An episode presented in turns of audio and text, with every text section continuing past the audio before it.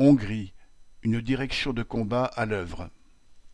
Samedi 1er octobre, le syndicat des travailleurs de l'usine continentale de Mako, 1700 travailleurs, qui avait conduit un mouvement de grève en février-mars 2022, avait programmé, en liaison avec le journal contestataire Mercé, la projection du film Les Contis, qui raconte la grève des travailleurs de Continental Clairoy en 2009 face à l'annonce de la fermeture de leur usine.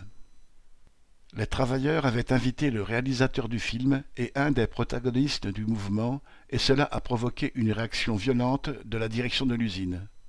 Le directeur a mené campagne contre cette projection, il a fait arracher systématiquement les affiches l'annonçant et a mis en garde les travailleurs qui voulaient y assister, disant non seulement qu'il y avait des risques d'affrontement, mais qu'ils seraient fichés.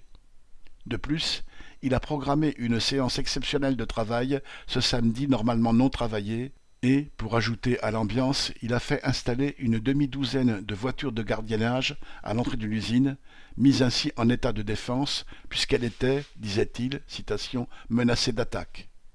Enfin, ce même directeur a envoyé une lettre de quinze pages à tous les directeurs d'usines de Continental en Hongrie pour dénoncer cette projection, citation, où assisterait un élément criminel venu de France et qui prouvait la dangereuse radicalisation du syndicat de Mako. Le directeur affirmait vouloir saisir la police, le gouvernement et le ministère de l'Intérieur.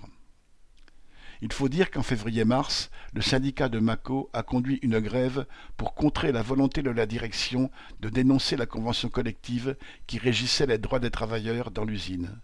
Ce mouvement, qui a dû suivre les modalités prévues par la loi, a abouti à une grève totale suivie par l'immense majorité des travailleurs. En mars, la direction a dû annuler son projet, mais, pour se venger, elle a procédé sur quelques semaines, en mai et juin, au licenciement des cent principaux animateurs du mouvement. Sous une série de prétextes futiles, il s'agissait bel et bien de licenciements pour fait de grève. Les patrons de tous les pays se ressemblent sans doute, mais cet incident en dit long sur l'atmosphère que certains font régner au pays d'Orban. PS